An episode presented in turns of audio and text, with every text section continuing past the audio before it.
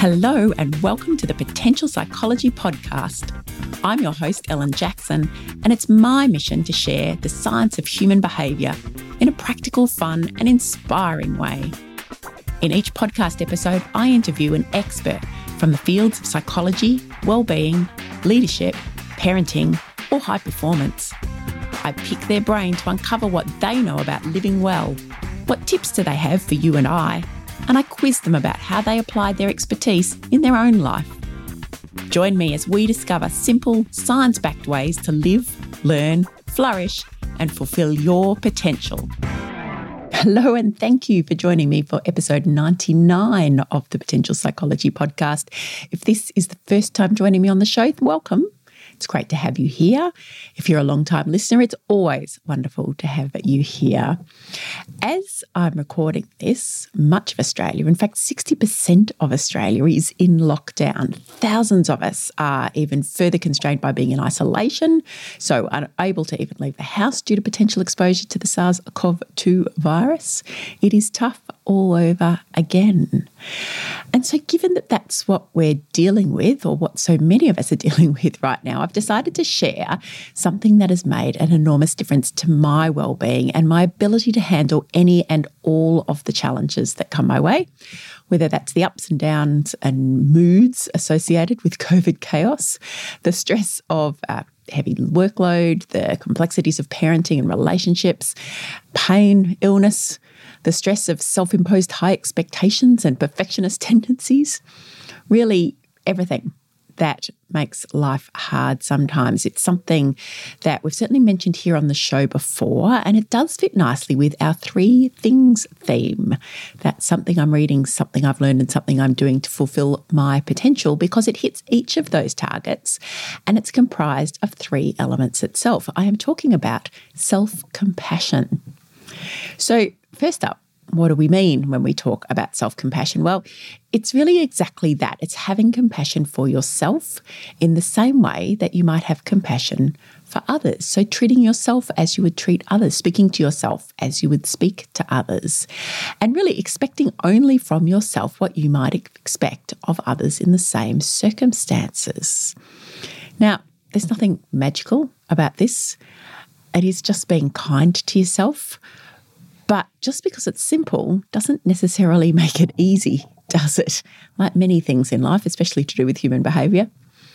So, digging into it a little bit, leading self compassion researcher Kristin Neff gives this example of what self compassion is. She says that instead of mercilessly judging and criticizing yourself for various inadequacies or shortcomings, self compassion means you are kind and understanding when confronted by challenges and perceived failings. After all, whoever said you were supposed to be perfect? And according to Neff and the research, there are three elements to this self compassion piece. One is what's called common humanity, which I really like. So, this is reminding yourself that when you are struggling and suffering, that you're not alone in that, that struggle and suffering in little things and in big things is really just part of being human, especially at the moment.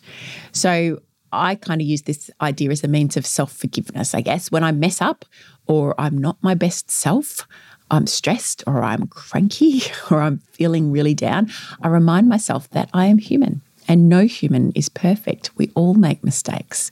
We're all messy. And sometimes we just get stuff wrong. We don't do things as we perhaps like to. We are not our best selves, and that's all okay. So, understanding that that's just part of being human and reminding yourself of that is the essence, really, of this one component of self compassion being common humanity.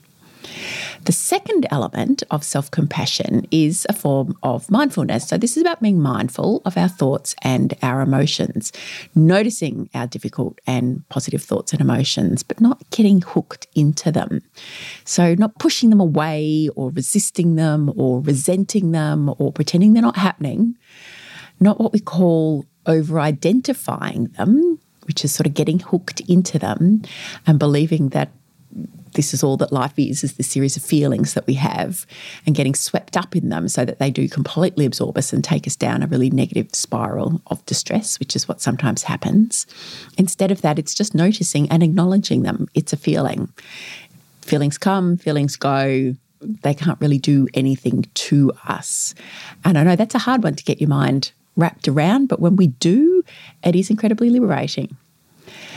And the third piece of this self compassion puzzle, and maybe the most helpful to me, is self kindness versus self judgment. So, this means just being warm and understanding towards ourselves when we suffer or fail or feel inadequate, rather than ignoring our pain and flagellating ourselves, flagellating, flagellating ourselves with criticism, which we all do.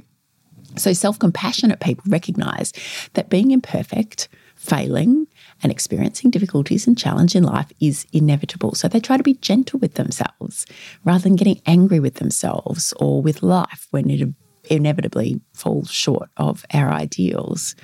And rather than railing against the unfairness of a situation like being in lockdown or getting angry with yourself for not being able to cope or succeed or get things done in lockdown the way you normally would or you feel you should, and this is speaking from personal experience here, the self compassionate person accepts the reality of the situation with a bit of sympathy and a bit of kindness. You know, this is really crappy. And you're just a person trying your best in a really difficult set of circumstances that we can't control and we can't change. So go gently with yourself. This self compassion, this self kindness versus self judgment, it's really it's very similar in many ways to the notion of acceptance in acceptance and commitment work that we have spoken a bit about on the show recently. And the suggestion or the idea, I guess, that has been most helpful to me regarding, regarding this idea of self kindness versus self judgment is noticing how you speak to yourself in your moments of distress and then asking yourself, Am I speaking to me in the same way I would speak to a friend?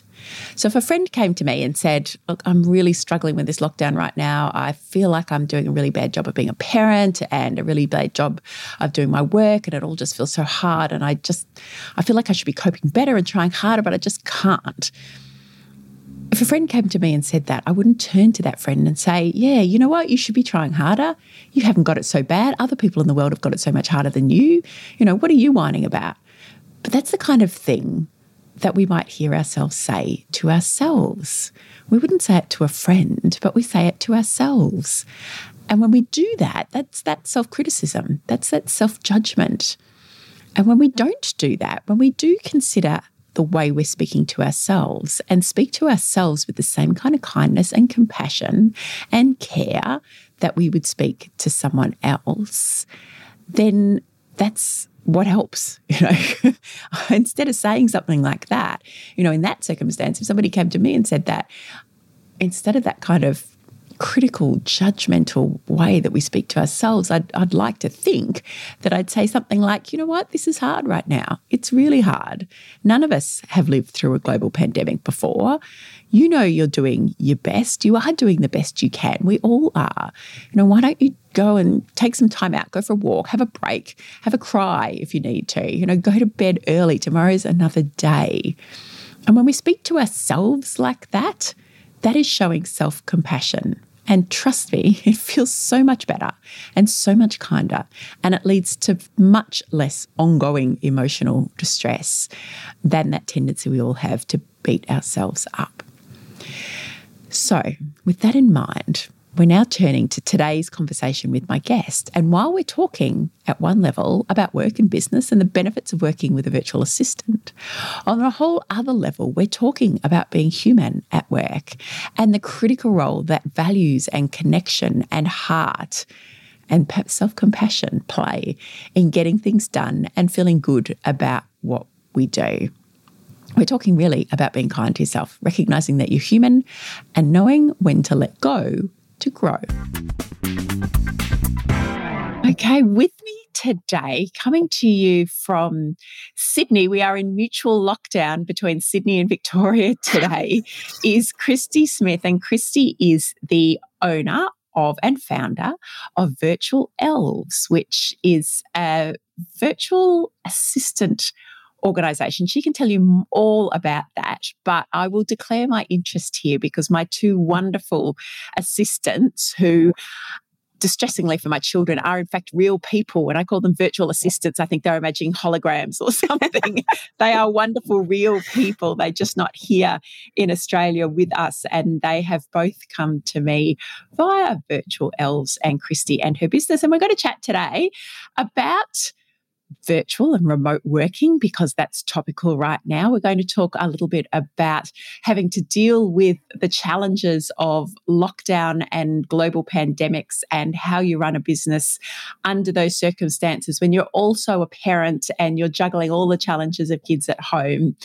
And we're going to talk a little bit about resilience and what it takes emotionally and psychologically to get through all of those challenges. So, welcome, Christy. It's so lovely to have you here. Thank you, Ellen. I'm really happy to be here. Thank you for having me. It's been lovely seeing your journey with using the virtual assistants that we've uh, managed to pair you with. And so it's nice to actually be on a call with you and talking about that in a broader sense. Absolutely. Yeah. No, look, it's been, Jay has been with me now for, it's been more than three years, I think. Yeah. Maybe even four. I can't remember. And Sherry joined us in the midst of the pandemic, which we might talk a little bit about and people's mm. need perhaps for more assistance or what was happening with businesses that use not just virtual assistants, remote staff, but all businesses and their challenges in 2020. But before we do all of that, can you tell us a little bit about virtual elves? How does it work? Where do you operate? How do you operate? And where did it all start? Well, it's a long story. We don't have that much time, but but the short part of the story is that I worked for many years in customer service roles, so managing hospitals, five star hotels, customer service in that, food and beverage outlets, that sort of thing. So lots of training, lots of staff hiring, and lots of, you know, bringing people together to service customers basically. And I had two small children, hadn't yet started primary school. And I just felt that working in corporate as I was at the time, it was really straining on my ability to be flexible for my kids. And I knew that I didn't have kids so that I could, you know, be off not sort of catching those milestones. And so I decided before my daughter started school that I wanted to do something a little bit different and I wanted to be at home. And so I started to think about what skills I had. And I jumped online and found an article talking about virtual assistants out of the UK.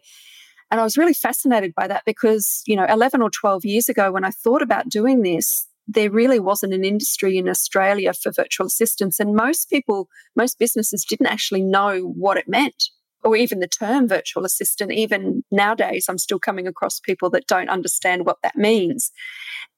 And so at that point, I decided that I'd give it a go. And with the support of my husband, I said, I'm dropping out of my five day a week job and I'm going to spend more time with the kids and try to build this business. And so for the first three years, I did that and it was all very lovely, but it didn't really make me much money because it was just me and I was only had a certain number of hours available. And so I decided at that point, probably two years into the business, that I needed to think differently. And I was pretty resourceful and I jumped online. And at that time, it was called Odesk. It was an online freelancer platform. And I jumped on and I found a virtual assistant in the Philippines.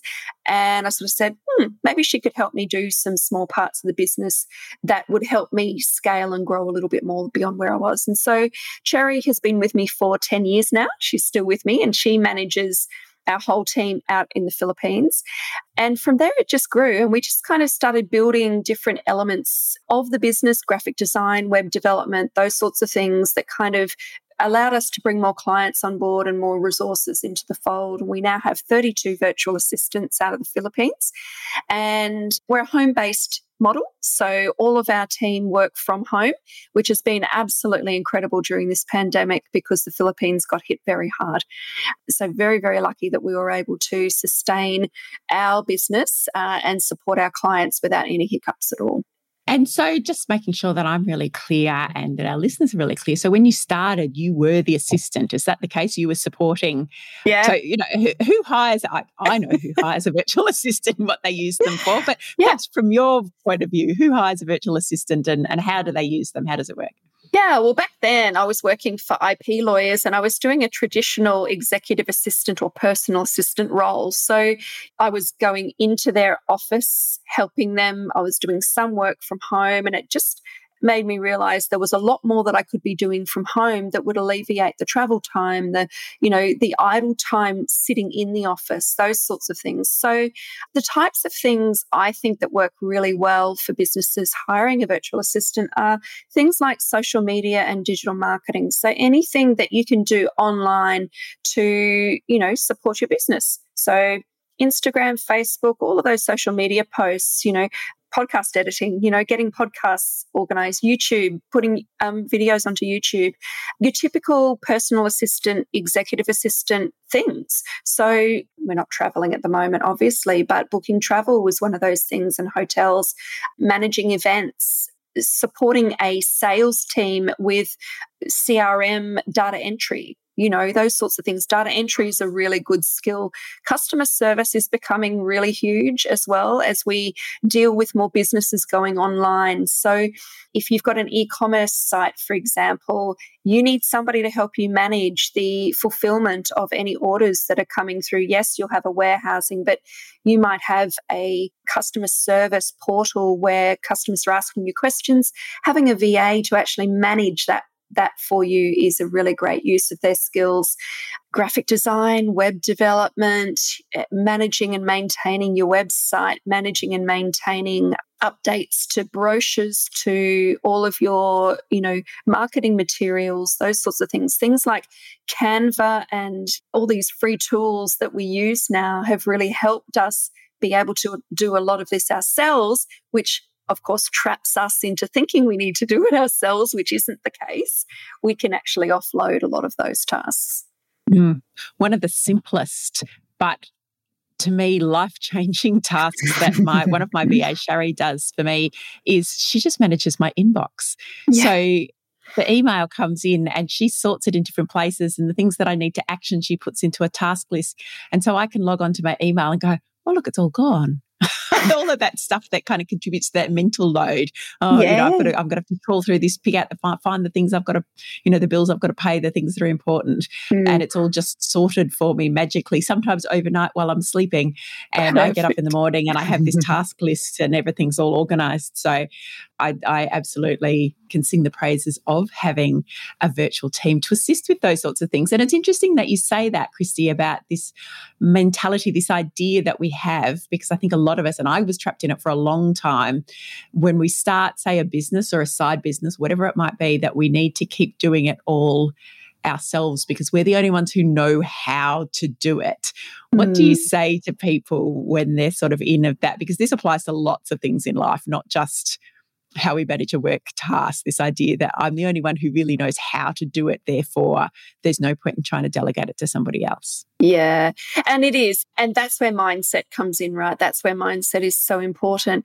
And it's such a challenge. You know, I, I struggle with it every day now, even. There's certain things that, you know, I don't want to let go of because I don't think anybody else can do it. But the reality is that someone can do most things. Yes, there are absolutely some things that people can't do that is your area of expertise or your zone of genius, we call it. So, you know, absolutely things that I wouldn't let anybody else do because that's my gig, that's my thing. However, you've got to make sure that it's the best use of your time. So, if you can without a doubt say that the thing that you're holding on to it's actually worthy of your hourly rate. So, whatever you charge out, if it's worthy of that and it's bringing in that money, then it's absolutely fine. If you're sitting wondering about whether you should change your website to blue or green and how you, you know, you're sitting fussing over it, yes, you can do it, but should you be doing it?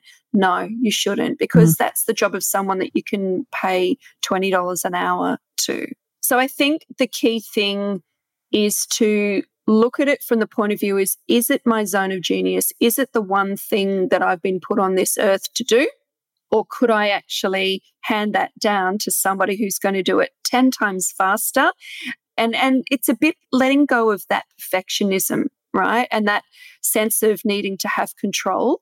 Once you start to do it and you see that someone else can do it for you then more often than not, you're going to let go of it a lot easier. But it's that mm. getting over that barrier of, of letting somebody else do it and letting go. And I find the best way to do that is by recording a video of yourself doing it, that particular task, and then handing it over. Mm. Because if you can record a video of yourself doing it, someone else can do it if you can't record a video and if it's something that you can't actually produce a process out of, then it's probably something that you can't let go of or you need to let go of to somebody who's specialized in that area, not a VA. Absolutely. And one of the things that I found really interesting, just from my own experience, but also something that I've now tried to use in my work developing others is this idea that sometimes when we have the courage to let somebody else do something and we step away from it a bit, we discover that they maybe actually do it better than the way that we did it. It won't be the same. I think that's part of that mental shift. You know, somebody else doing something, they won't do it the same way that you do it. But if you trust in the process of experimentation, the process of trying, the process of learning, yeah. and just say, right, you know, this isn't the way I would do it, but let's just put it out there in the world and see what happens. And time and time again, I've been surprised by how well things have been received or the kind mm. of feedback we got or where something led to that I would not have thought of myself. And yeah. so I think this idea that we're the only ones who know how to do something and do it well is well, I've certainly discovered that it's very unhelpful as a mindset. Yeah. That when we yeah, do completely unhelpful, yeah, try something that somebody else has suggested, and it does take a little bit of courage because we make ourselves yeah. vulnerable. If it's our baby, you know, putting it something out there and going, oh, I don't know how this is going to go, and it's not the way I would have done it, but let's just see what happens. Mm. It does. It, it frees you up, but also you discover all sorts of new things that you might not have discovered. Yeah, and I agree. And I think you can, you know, look at this in the case of having someone come and clean your house, for example. You know, I I'm terrible with someone cleaning my house because I, I kind of look and I go, oh, they didn't do that this week, or they didn't do this this week, or whatever. But then I have to take a step back every time I do that and say, well, hang on a minute. They were here for four hours. Would I spend four hours cleaning the house to the level that they've been able to do it? You know, and why am I complaining about this when the house is actually really beautifully clean and lovely? Am I prepared to get on my hands and knees and scrub that, you know, mold patch? No, I'm not. Mm. So step back, have a look at what's actually being done. And, you know, a lot of the time it's because you haven't told them that that area is important mm. or you haven't given them a proper brief to say, this is what I expect. Mm. You know, you're just letting it go and then you don't tell them that or give them feedback that that's something that you didn't appreciate you know not being done mm. so that works in the same way as working with a virtual assistant for example because if they don't know by you not giving them feedback, then how are they ever going to improve? Absolutely. So it's the key really to delegation in any kind of whether it's outsourcing, delegating within a mm-hmm. workplace, mm-hmm. you know, just maintaining that communication, ensuring that you're giving feedback. I think the, the issue we often have with feedback, and this has been an issue I've been talking about a lot in workplaces lately, is that we kind of perceive it to be this kind of negative feedback, criticism type idea. But if we reframe feedback as opportunities for improvement, for continuous improvement, mm. that there should always be this feedback loop of, you know, what did we try, what worked, what didn't work, let's do more of what works, less of what didn't work, and, and see that as a continuous positive spiral of opportunity and, mm. and improvement, we start to see feedback differently and there we're more likely to A, provide it, and B, be more receptive to it when it is provided. Yeah, yeah. definitely. So, Christy, let's go back to the beginning of this business. So, this was what year? So, 10, 12 years ago? 2009. 2009. Okay. So, mm. 2009 was a long time prior to a global pandemic. yeah. and you were discovering already in those early days the opportunities that are involved in remote working, both for you personally, so being able to do a bit more of that flexible work life thing with small children, but then you mm. expanded mm globally. How did that come about? Why the Philippines and uh, what's it been like to grow a team in an entirely different country? It's funny because I think it was just that I had a very curious mind at that point, And I was very lucky as well because when I was working in the hospital, my CEO, when I had both of my kids, allowed me to run projects from home. So he had already given me that sense of, you know what? I trust the way you work. I trust that you're going to engage in, you know, the work that I've given you and and I trust that you're really committed working at home in the hours that you've been given. So he'd already shown me that it was definitely possible. And so I realized at that point that if my business was going to grow and it was going to be scalable, I needed to employ outside of Australia. And and look, from the very beginning, I had five employees that were in Australia because some of the clients that we had didn't want to go offshore. It was it was still an unknown. There was a lot of fear around security of information, you know, IP, all of that sort of stuff back then, and and probably warranted because there weren't a lot of measures in place or a lot of history to go by with Australians working with offshore resources. And so at that point, I didn't have clients that had the same curiosity as me or the same trust in what I was doing. So once I'd had the first employee in the Philippines, I just had this girl who was, you know, not that much younger than me. She had an entrepreneurial mind. She was very, very focused on something bigger than just working for me. So I was really lucky in that sense that I had that partner and our ideas matched, our values matched. And so we're like, right, where can we take this? What can we do with it? And a lot of the models back then were very much business processing offices. So it was very, the model was the same. It was bringing very, very low paid workers into an office environment in the center of, you know, town but we found faults in that by talking with local people in the Philippines that were local to the girl that I had hired to Cherry. And Cherry, we'd talk to them and they'd say, you know, they'd had to have to travel two and a half to three mm. hours every day you know, to and from work. And some of them were getting paid 50 cents an hour Australian, you know, and they had kids and so they had to hire a nanny to look after their kids. So in the end, they were getting home and by the end of the week, they had no money in their pocket. Mm. And I was just look, thinking about that, going, why? Why? Why would you put yourself into that position? And then the reason is there just wasn't any other option, mm. right? There wasn't anything else for them. So Cherry and I said, what if? And Cherry was working from home what if we just grew the at home model because it was starting to have legs? So we did. And that was very important to me because that was how I was working. And that was how a lot of the entrepreneurs that we were working with were also wanting to work. So we felt there was a really strong values match. And I think to answer your question about what's it like working with a team in the Philippines, you know, very early on, we didn't see that there was a a cultural difference in the way we were working. We were all focused on the same goal. Yes, we were locationally different, but we shared similar values. We were very focused on family and we were very focused on our customer delivery. So, you know, that didn't make a difference because we could talk like this. Absolutely. And those things that you've said about the challenges of travel, and certainly from working with my team when I talk to them about whenever they have to go somewhere, and both are based in Manila, and it's really hard. Like we complain about Sydney and Melbourne traffic, but oh, no. yeah, it's it's a lot more complex there. Yeah. So to be able to provide people with home based work, if there wasn't any other, why would you not? It's one of the fastest growing industries in the Philippines is is the home based worker industry. And you know, one of our VAs that we hired many many years ago, she's been with us I think for eight years now.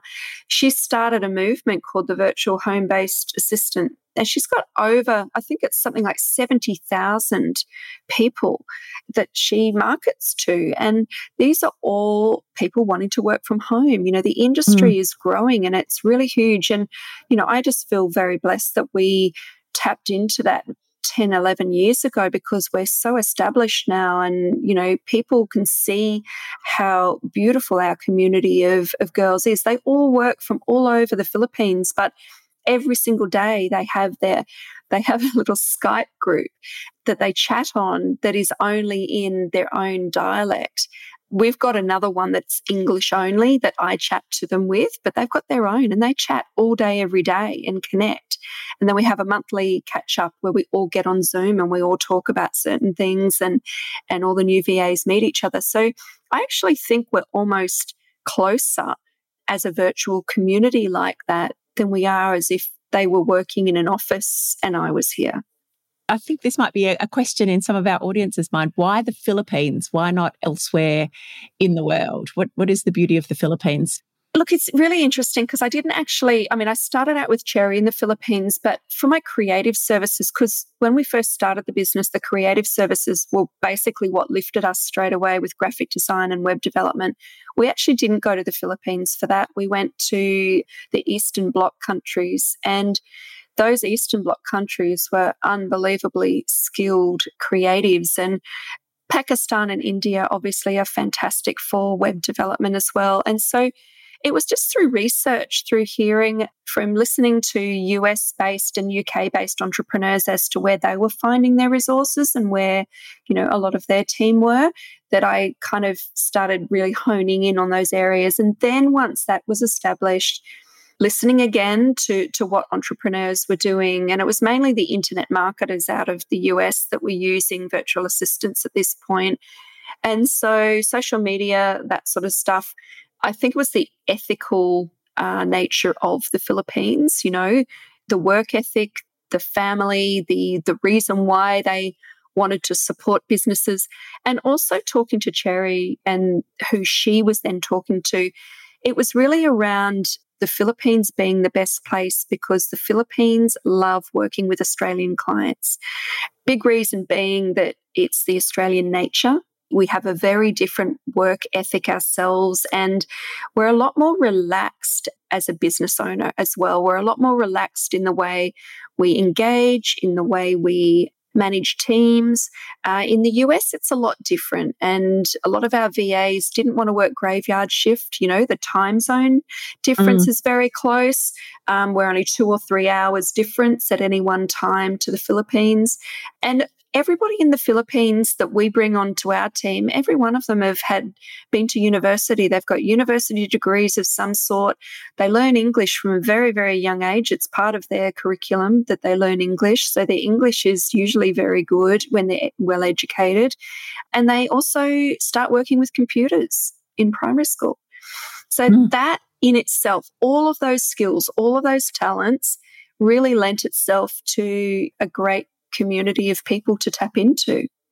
Yeah, yeah, and, and, just listening to you, I was sort of thinking about, you know, use the term zone of genius, which is one that I use as well when you know, talk about how we're all better off in all sorts of ways in terms of well-being and productivity and and things that light us up when we get the opportunity to work in our zone of genius or play to our mm. strengths. And it struck me as you were describing kind of those different different cultures and different parts of the world. So perhaps that there's sort of cultural zones of genius. Perhaps there, you know, yeah. that that we do become known and there is a, an element of a good cultural match in terms of types of tasks, types of working, but also that interesting match between the types of people who like to work together. You know, I, I can say that yes, mm. I am possibly a little too relaxed sometimes when it oh, comes to how I work with my team. And they're yeah. the ones who have to keep me on the straight and narrow and, and yeah. you know, keep me organized.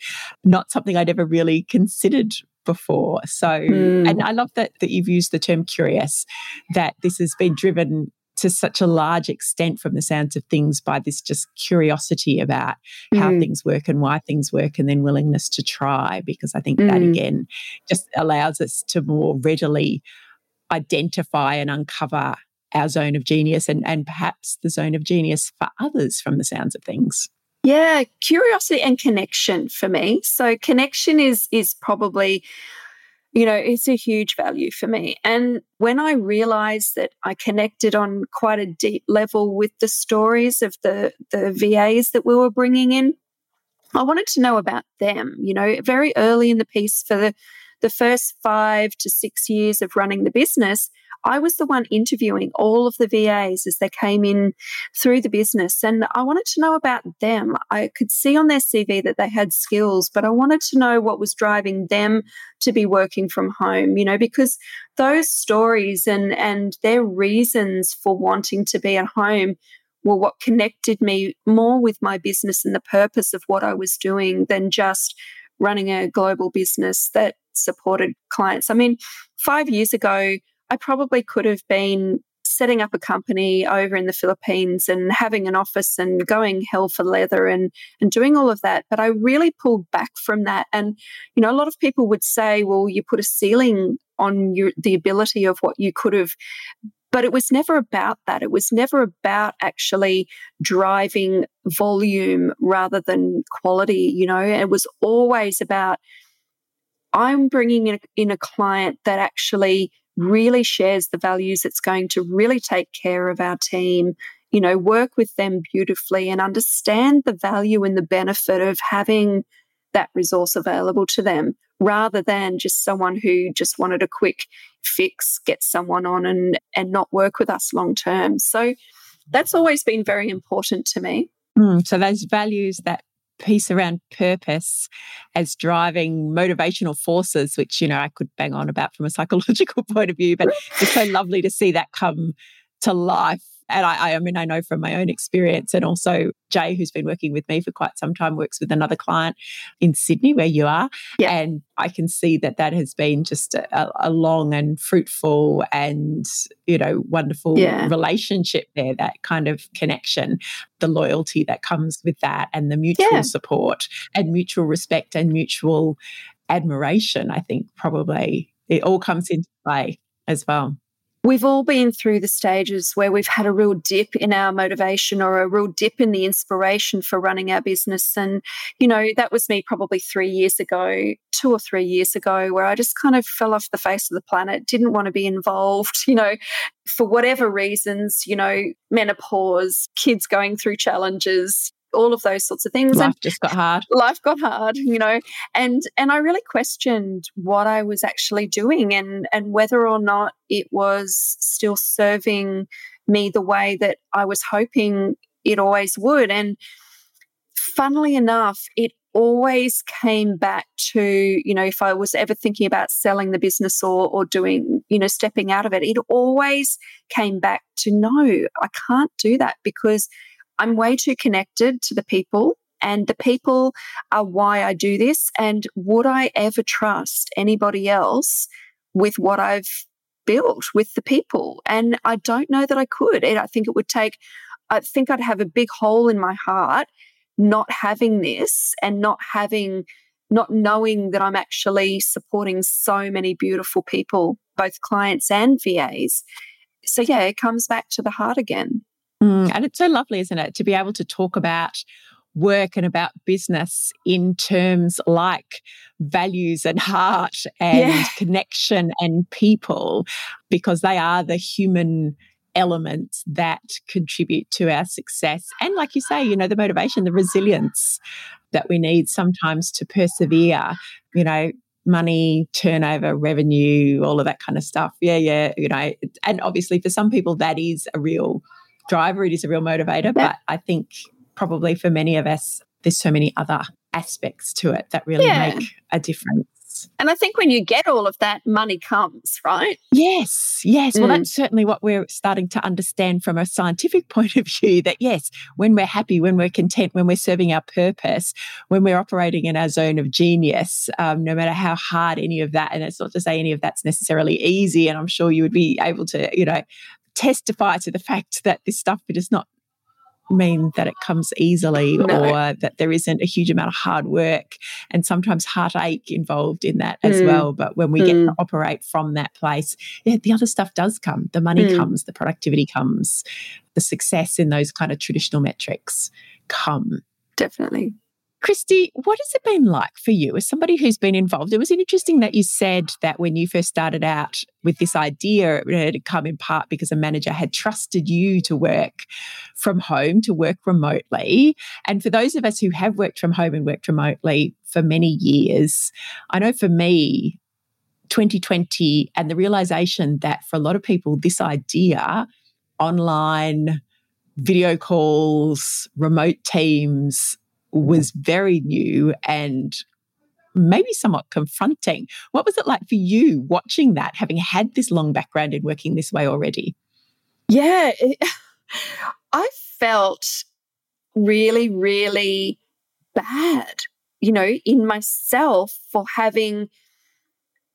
For, for not experiencing such a huge change to the way I was operating. Like a bit of survivor guilt or something. yeah, completely. I've got a lot of friends in Melbourne you know, business friends who some were in the travel industry and and what it totally decimated, right? Totally, totally decimated and angry and you know having to conform to something that was totally new outside of and here I am going about my merry little way with not a change in the world. So yeah, I did feel I felt grateful to start with because this this whole pandemic has allowed me to thrive you know? Mm-hmm. So I'm very, very grateful for that. My business is thriving because of the fact that people are coming to this realization that, you know, they can actually get support virtually, they can work from home, they can change the way that they do things. But yeah, it was definitely that survivor guilt of just feeling like I had it all together and really nothing in my world changed. And did it surprise you that so few people perhaps had considered remote work or online work or any of those sorts of elements, the things that people I now see lots of workplaces sort of going, ah, how do we do this? Um, even a year in, mm. they're still grappling a little bit with that. Did that surprise you? Yeah, I think it did. But I think only because I've been doing this for 11, 12 years. And I think because I see it around the world, you know, Australia's been a very late adopter to this working from home. I mean, at the same time, you know, my husband, his company is a huge multinational company, and they had done this years ago by, mm. you know, hot desking and, you know, making sure that everyone works from home. And so I think at some level, it's happening. But at the smaller level, you know, entrepreneurs and small business owners, a lot of us had already been working from home. A lot mm. of us really understood that. It's it's probably the mid-tier businesses that have been hit the hardest. And it's interesting because probably the last month or so, I've started having these not the small businesses anymore it's the medium to large businesses coming to me asking about this and and actually saying they really love the model that we have of the home based model. It's amazing that they're now considering that this could actually be something for them, you know. But mm. yeah, it is, it's strange. But again, it takes something so significant sometimes for people to reimagine the way they do things. And I think that's definitely what COVID has provided us. Yeah, look, I mean, disruption. We, we again, yeah. you know, the the online entrepreneurial world, perhaps more so than anyone else, but but other industries too. You know, starting to use the term disruption as a, a mechanism for thinking about how we do things differently, and this has been disruption on a grand scale. Yes. Well, I just had a so I had a phone call on Friday from a logistics company. So this is where we're heading now. So mm. a major Australian based logistics company that essentially are now having a look at ways that they can actually change how they operate. So, using virtual assistants for the majority of their purchase order data entry now, rather than having somebody in the office sitting there, because right now they can't, right? So, mm. so we literally started somebody today working for them doing data oh, entry. Yeah, I know fast. that's how quickly it happens, right? But they needed a quick solution. Yeah, Friday to Monday needed a fast yeah. solution. And so so they're able to pivot really, really quickly, which is great, you know, once they see the benefit of the solution that virtual workers can provide. And so, what do you say to people who, because there will be some people listening going, "Oh, we're replacing Australian jobs with, mm. you know, offshore." What What is your response to that? I've been dealing with this for 12 years. I can imagine. and I have. And look, you know, I'm not really outspoken about this. You know, I just sit back and I, I do what I do. And my point is this a lot of Australian small businesses would be obsolete and shut down if we didn't have the availability of offshore resources for them. Mm. There is a time and a place for Australian resources. And, you know, I did an activity eight years ago with a certain association. And one of my clients attended their conference and stood up uh, when that point was made and said, you know, it's an outrage. We shouldn't be sending work offshore. And she said, I'd like to have a show of hands as to how many of you know how to do this task. Who, who knows how to, you know, upload a YouTube video to such and such. Oh, and who knows how to do this? And, you know, by the time she got through five things, one person was standing in a room of 60. Mm. And she said, that's why we go offshore. We go offshore because a lot of those digital online skills are not had here. You know, there's not enough people with those skills. Whereas the Philippines, for example, have been doing this for many, many years because there's been a desire from the US to have those skills. So, so I think the answer is this that those people that are saying why we're sending the work offshore, it's actually stimulating our economy by sending it offshore because the businesses that are allowed to continue operating are supporting our economy. Absolutely. And it, and it's well, there's an element of that specialization piece in there as well. And I think too, you mm. know, again, as you were talking about that, I thought really, okay, borders have come back into the picture a little bit now with with border closures both locally and internationally. Mm. But if we're talking about a global economy, a global world. And I learn and gain so much from my offshore team in terms of my understanding of what it is, you know, the stories. We've had long conversations about mm. how different countries are handling COVID and what it's like for you and how, you know, how does this work there? And so, you know, the opportunity to learn from different cultures, to learn from different experiences across the world, it's sort of, you know, does it really matter if you're on the end of a bit of technology, whether I'm talking to someone in Melbourne, Sydney, Queensland, or the Philippines? It, it kind of doesn't. Mm. You know, we're all people. Mm. and at the moment, we're all glued together by this experience of a pandemic. We are. And, and I think as well, there are certain opportunities for virtual assistants, for example, in Australia. You know, there are definitely opportunities. And if you're a business that doesn't want to send your business offshore, then that's absolutely fine.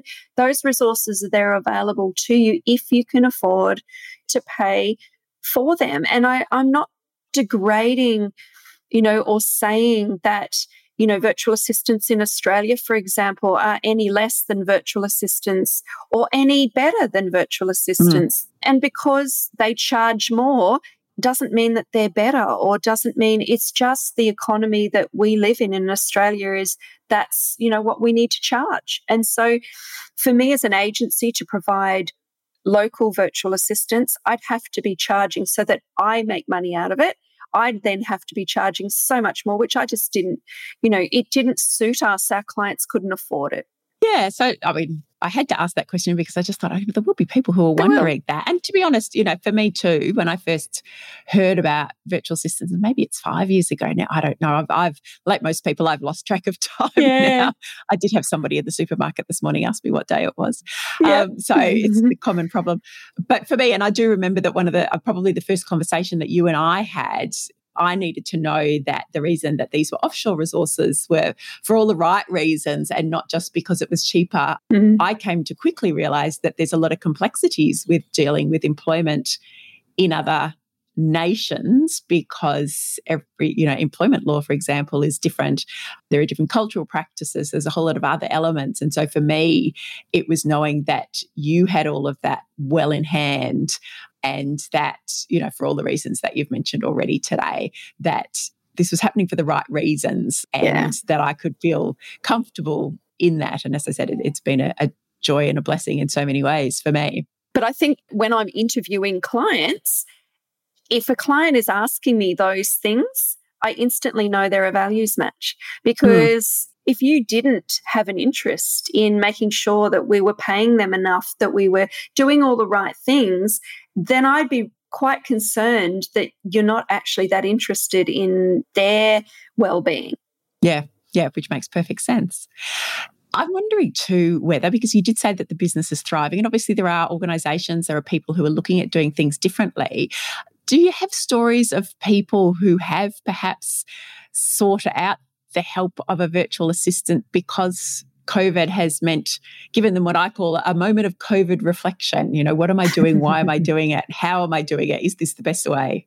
Yeah, look, I, I, mean, I have probably 10 phone calls a week from people just querying whether or not it's the right choice for them and how they would go about it. And I think I had a photographer actually, which she's incredible. And the, the difficulty for her, actually, I won't talk about the photographer, I'll talk about the flute specialist. So, yes, do.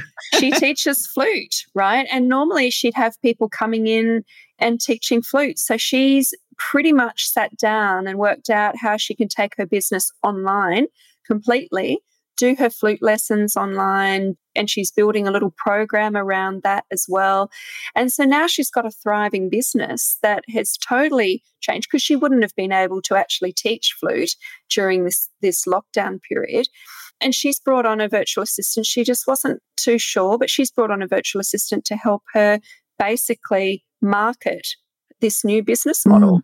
which has been incredible. And she's very unsure about about how she wanted to go about it. But, you know, that's an example of someone who's kind of just questioned and not sat in despair, you know, not sat in the despair of losing students, but said, how can I use this to my advantage? You know, what's the opportunity in this disaster? What is the the opportunity? And, and off she's gone and had a great chat with me, and we've worked out that we absolutely can do it. And are you finding that there are, I mean, I know I was one of those people. I took on my additional, my second VA last year because of a need for all sorts of complicated reasons, like taking on some extra work in a different field and therefore needing more support to do the things that I was, wanted to keep doing that I had started that I just literally didn't have the time to do anymore. And like I said, you know, it's been a blessing in so many ways because I've discovered all of these things that I was still doing, like sorting through my own inbox, that I discovered yeah. it was far more satisfying to have somebody else do that. Are there other people like that for whom, you know, yeah. COVID's just gone, oh, there must be a better way? Yeah, look, uh, seriously, probably the, the majority of calls that are coming through at the moment are small businesses that have just started. So they might be business coaches or, you know, in those sorts of areas where they've decided that they're not established enough to have enough clients online to support them. So what they've done is they've gone back to a full time project role so it might be that they've gone back and worked in a, in a large corporate full time, but they don't want to lose the traction that they've got on their small business.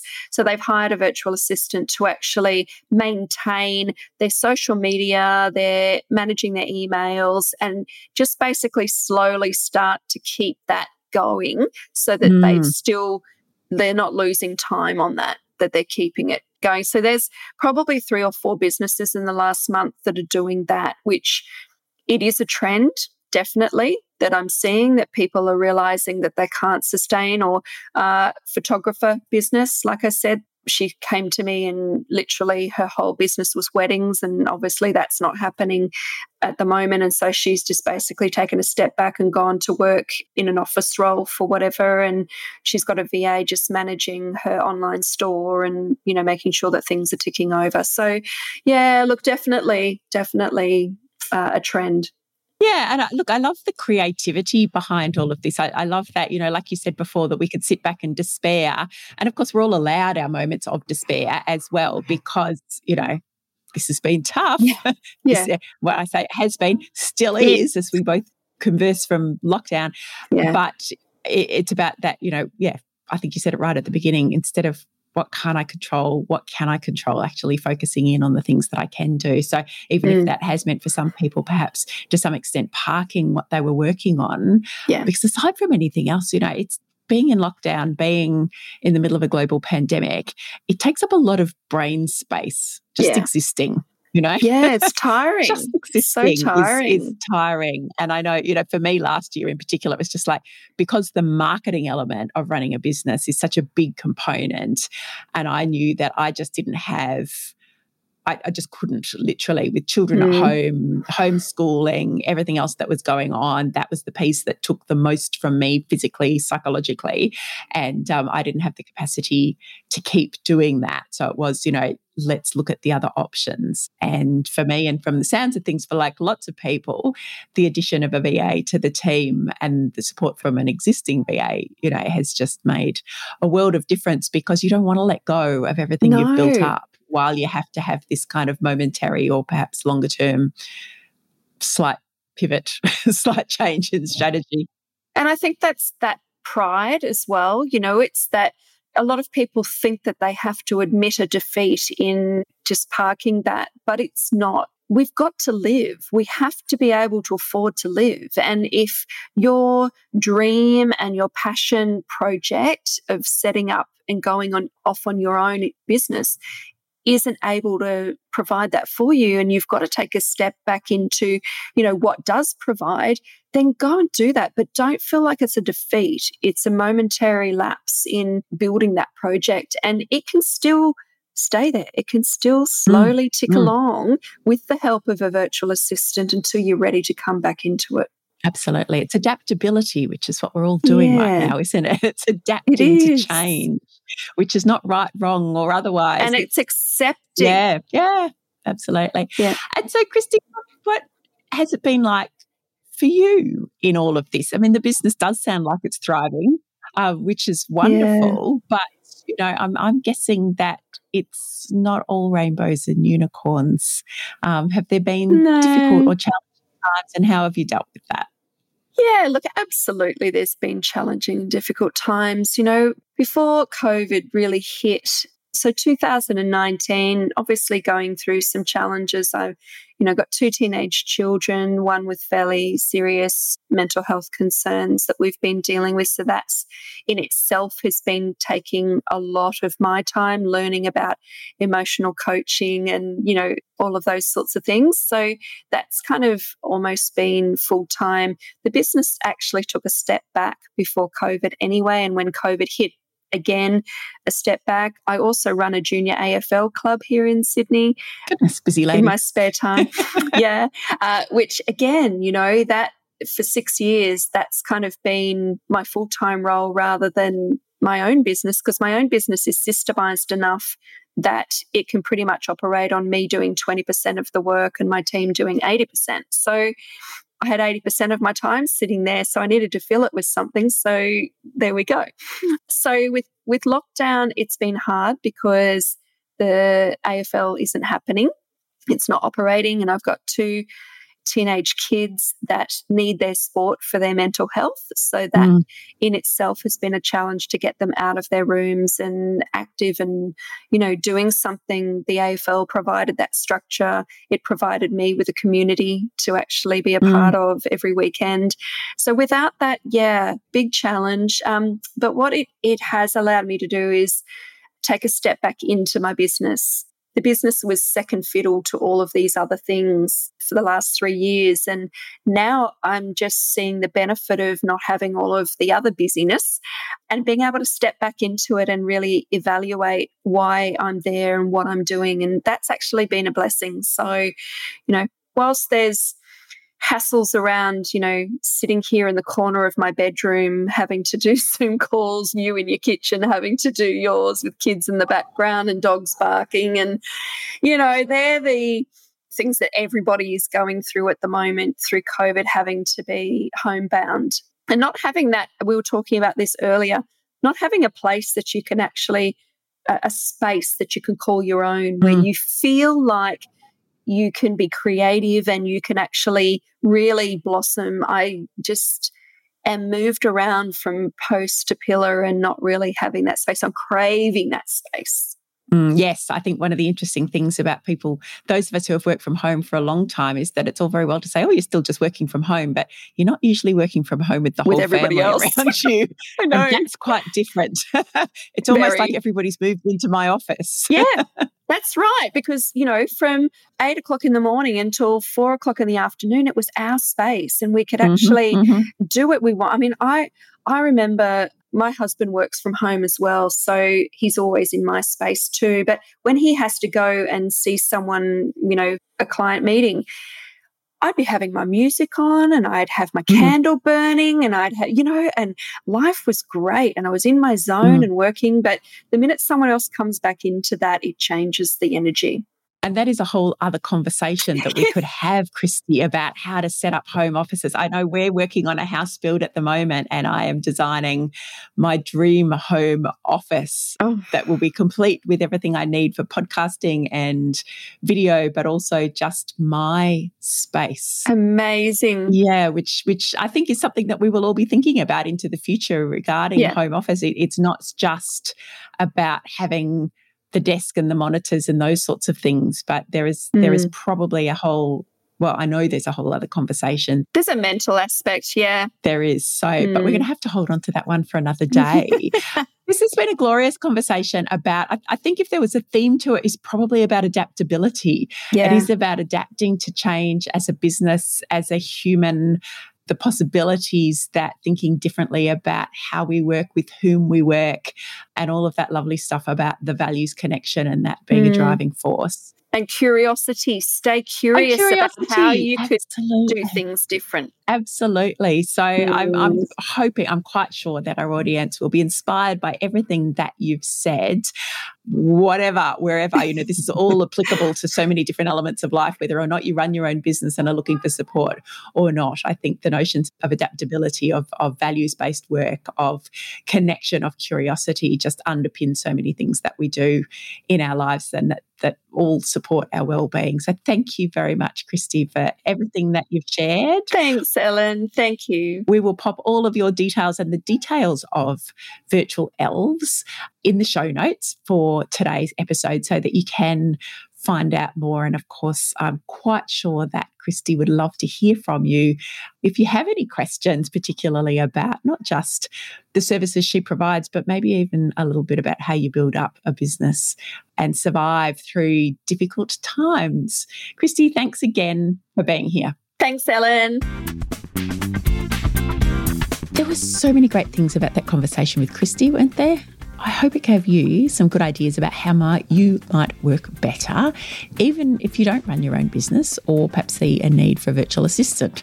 I think for many of us, just a reminder that sometimes we need to loosen our grip a little, to let go of the need for tight control, and perhaps just try something different, and that can be enormously powerful.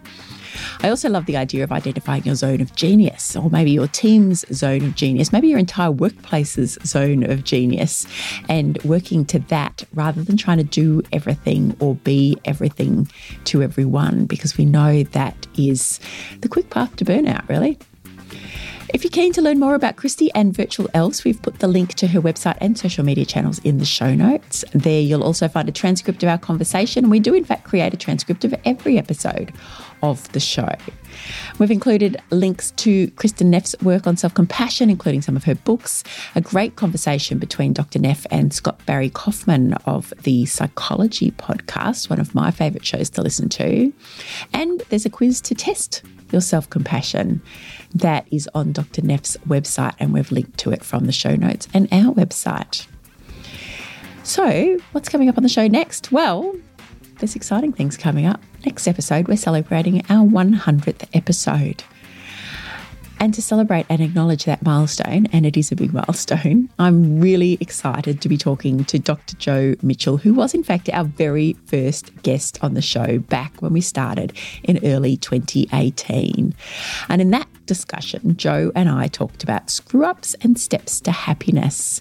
And it was a wonderful conversation. And really my first taste of where these curious conversations about what makes us tick when we're at our best could lead. And as it turns out, that first conversation has led to another 90 something conversations and a few solo chats just between you and I along the way.